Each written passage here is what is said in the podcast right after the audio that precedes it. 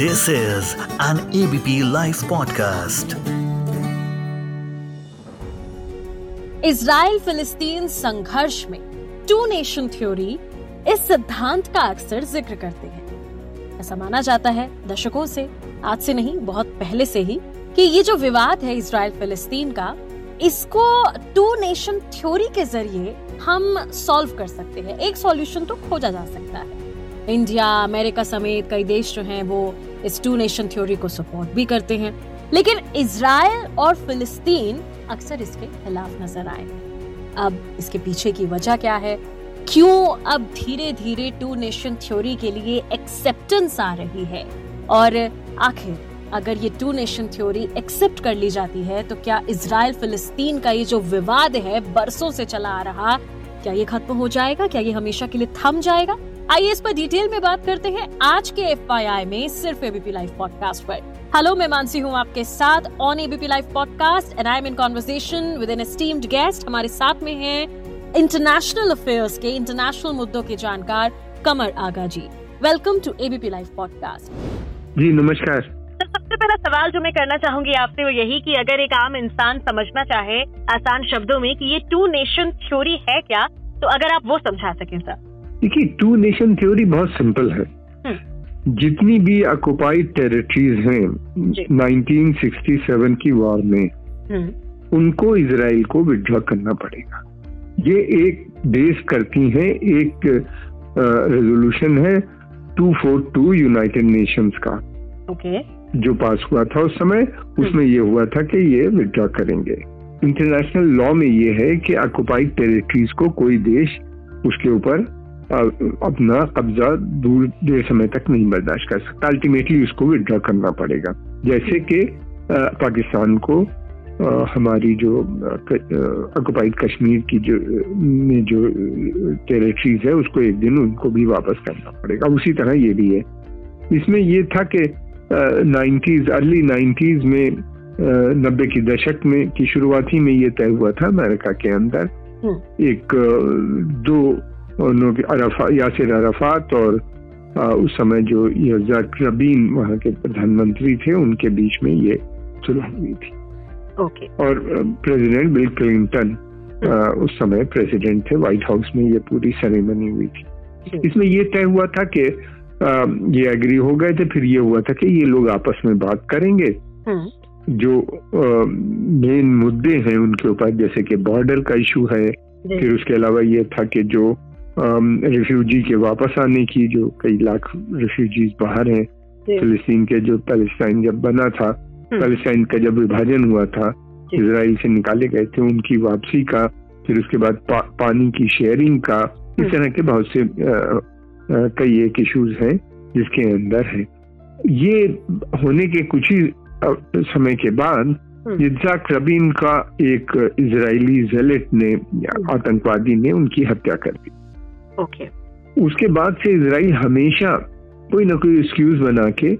Delay करता गया यही नहीं बल्कि अराफात को वर्चुअली जेल कर दिया गया वहीं फिलिस्तीन में ही उनके मकान में हम्म। और फिर उसके बाद उनका बाद में देहांत हो गया।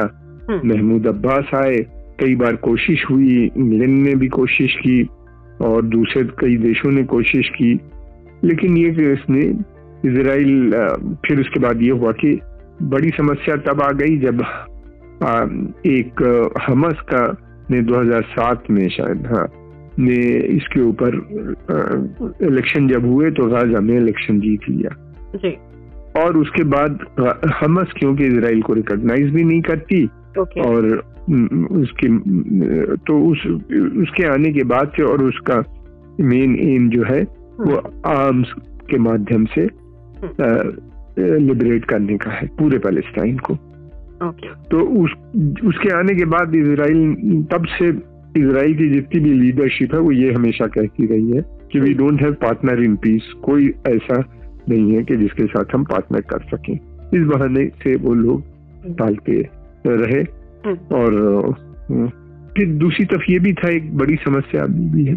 इसराइल में लगातार सेटलमेंट एक्टिविटीज़ भी बढ़ती जा रही हैं हम देख रहे हैं पहले तो गाजा में भी थी जो बाद में इन्होंने विड्रॉ कर लिए अपने सेटलमेंट डिसमेंटल कर दिए तोड़ दिए बंद कर दिया लेकिन वेस्ट बैंक और जो, जो ईस्ट जेरूसलम है। उसको ये लोग मानते हैं ईस्ट जेरूसलम को कहते हैं कि वो तो यूनाइटेड कैपिटल है यानी वेस्ट जेरूसलम से मिल गया है अब। तो हम वो यूनाइटेड कैपिटल है इसराइल का वहाँ से हम विड्रॉ नहीं करेंगे। और वेस्ट बैंक को वहाँ की के जो लोग हैं उनका मानना ही है बल्कि सक्सेसिव गवर्नमेंट शुरू से ये था कि वहाँ पे ये जो उनकी पैगंबरों यानी प्रॉफिट्स एंड किंग्स की भूमि है इसको और बिब्लिकल लैंड है होली हम्म। लैंड है यहाँ से हम विड्रॉ नहीं करेंगे हम्म। तो कुछ बचता ही नहीं राजा को वो लोग कह रहे हैं कि ये जो है बिब्लिकल लैंड नहीं है लेकिन इसराइल की सिक्योरिटी के लिए बहुत इम्पोर्टेंट है जी। तो ये जो समस्या और सेटलमेंट का एक्टिविटीज़ जो है वो लगातार बढ़ती चली जा रही है बढ़ती चली जा रही है हर गवर्नमेंट जो भी गवर्नमेंट आती है हम्म। वो नए सेटलमेंट बनाती है और एक नहीं बड़ी तादाद में और इस समय तो इन्हीं ने इनके जो इस समय की गवर्नमेंट है इसके फाइनेंस मिनिस्टर ने तो यहाँ तक कह दिया कि हम वेस्ट बैंक को अब जल्दी ही अनेक्स कर लेंगे हम्म। और फिर उसके अलावा ये भी है कि उन्हीं ने कहा वहाँ के रहने वालों को भी हम अनेक्स कर लेंगे उसकी वजह से टेंशन ज़्यादा बढ़ गया लोगों को लगने लगा कि अब ये जो है हम लोग को अभी तक तो ये कि second class third class citizen की तरह हम लोग रह रहे थे अब हमको बिल्कुल ये स्लेव ही बना दिया जाएगा इसराइल को लेबर सस्ते लेबर की ज़रूरत है और पैलेस्टाइन हमेशा से सस्ता लेबर उनको देता रहा हम्म। ये सब समस्याएँ हैं देखिए ग्रेटर इसराइल बनाने का उनका पुराना सपना है जी। और उनको कोई ऐसी नीयत नज़र नहीं आती कि अमेरिका भले कहे कि हाँ। हम टू नेशन अगर अमेरिका चाहता तो बहुत पहले बन जाता। इंडिया और अमेरिका हमेशा से इस थ्योरी के फेवर में रहे हैं। हम फेवर में रहना सफिशिएंट थोड़ी ना है। इसराइल एक ऐसा देश है जो पूरी तरीके से अमेरिका के ऊपर निर्भर है। ओके। और इसलिए कि उसने अपने इतने दुश्मन बना रखे हैं। चारों तरफ़ तो उसके दुश्मन है। हम्म। और उसके बीच में वो है और वो अमेरिका की उसको इकोनॉमिक सपोर्ट भी चाहिए मिलिट्री सपोर्ट भी चाहिए फिर अमेरिका के अंदर उसका आ, ये लोग अपना एक्सपोर्ट्स भी बढ़ाते चले जा रहे हैं बहुत एक्सपोर्ट है अनलिमिटेड जिसे कहना चाहिए यूरोप एंड अमेरिका में फिर इनको टेक्नोलॉजी ट्रांसफ़र भी होता है हम्म। यूँ तो अमेरिका इनको इसराइल को चार बिलियन डॉलर तीन से चार बिलियन डॉलर एनुअली देता है। इकोनॉमी के मगर उसके अलावा बैंक गारंटीज हैं चैरिटीज वहाँ पैसा कलेक्ट करके देते हैं। टेक्नोलॉजी हाँ। बहुत सी ये लोग मिल के ज्वाइंट टेक्नोलॉजिकल वर्क भी करते हैं ज्वाइंट कॉपरेशन एंड फिर उसके अलावा ये भी कि इनको जो एक्सेस है टेक्नोलॉजी पे वो किसी दूसरे देश को इस तरह के नहीं हाँ। जो कि यूरोप से बाहर है। इस हाँ। तरीके से इसराइल की बहुत मदद करते हैं। अमेरिका पे काफ़ी डिपेंडेंट है। अगर अमेरिका चाहता तो हो जाता। है बात दरअसल ये है कि अमेरिका के अंदर इसराइली लॉबी बहुत स्ट्रांग है। जूश बड़े बड़े बिजनेसमैन हैं। हाँ। उनका खासतौर से मीडिया और बैंकिंग इंडस्ट्री में भी काफ़ी वर्चस्व है काफ़ी कंट्रोल है। हाँ। और फिर बात यह कि संख्या भी उनकी काफ़ी है। खासतौर से कुछ स्टेट में न्यूयॉर्क पर्टिकुलरली स्टेट में। और बड़ी फंडिंग भी करते हैं इलेक्शन में जो कैंडिडेट प्रेसिडेंशियल इलेक्शन का करते हैं और इनको और उससे बड़ी बात यह कि अमेरिका एक वजह से और नहीं बोल पाता हाँ। क्योंकि इसराइल जो है वो अमेरिकन जो नेशनल इंटरेस्ट है इस क्षेत्र में अमेरिका और पश्चिमी देशों का वेस्ट एशिया में हाँ। उसकी उसको प्रोटेक्ट करता है खास तौर से तेल exactly. की सप्लाई इसको और यही नहीं बल्कि इसके अलावा और भी उसने जो भी उसके खिलाफ होता है अमेरिकन उससे कन्फ्रंट करके उसको लड़ाई भी लड़ता है जैसे 67 की वॉर में उसने अरब नेशनलिज्म जो अमेरिका पश्चिमी देशों के खिलाफ थी हम्म। जो कि बात करती थी नेशनलाइजेशन का और पश्चिमी देशों के तो खुल के हम्म। खिलाफ बोलती थी इसराइल को आज़ाद करने की बात करती थी उसके हाँ। बाद रिकॉग्नाइज भी नहीं करती थी हाँ।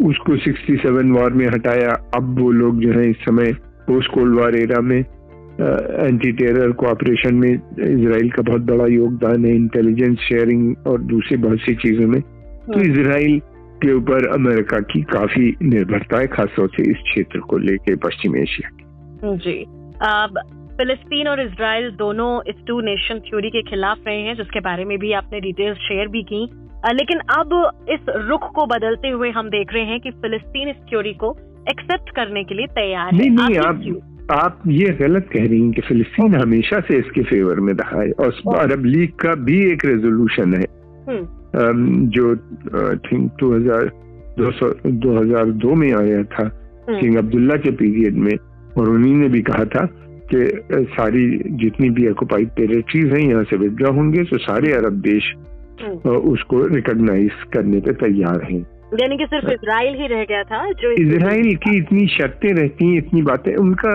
मंशा नहीं है हम्म। उनकी वो एक्चुअली वहाँ के ऊपर फार राइट ग्रुप्स जो है वो बहुत पावरफुल है उनका पावर उनका जो पॉलिटिकल सिस्टम है वो ऐसा है कि जो भी गवर्नमेंट आती है वो हम्म। उन्हीं के ऊपर निर्भर रहती है इन far right organisation political parties के ऊपर।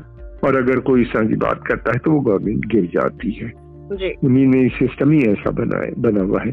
तो वो उसमें बहुत मुश्किल है।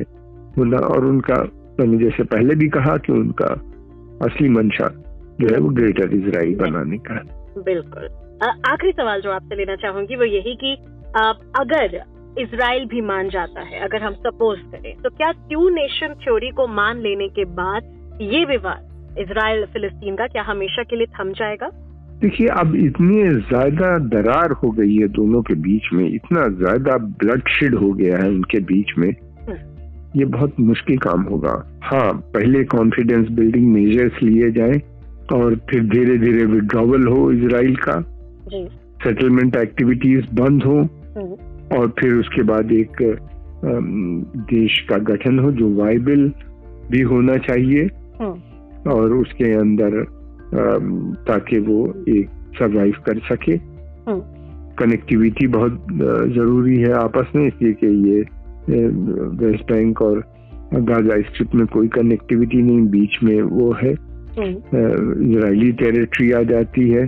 तो ये सारी चीज़ें हैं ये बड़ा डेलिकेट बैनर है पार्टीशन ही इस तरीके से किया था अंग्रेज़ों ने कि मसले को सुलझाना बहुत मुश्किल होगा हाँ कोई बहुत लिबरल लीडरशिप आए तो बहुत से ऐसे सोल्यूशन हैं हाँ। जिनको उन पर पहले भी बातचीत हो चुकी है हाँ। उनके माध्यम से कंटिन्यूटी भी बन सकती है और ये है कि वाइबल पैलेस्टीनियन स्टेट भी बन सकती है अब मुश्किल तो ये है कि जो इसराइल ऑफ़र करता है इनको बार बार हाँ। वो तो बिल्कुल बंदुस्तान जैसा है ना तो उसमें एयरपोर्ट होगा ना फौज होगी ना कुछ होगा। एक वीक से इंटिटी के नाम पे वो कहते हैं तो वो तो बहुत मुश्किल है एक्सेप्टेंस करना। Exactly thank you so much Qamar Agha ji हमारे साथ जुड़ने के लिए ऑन एबीपी लाइव पॉडकास्ट मैं मानसी हूँ आपके साथ।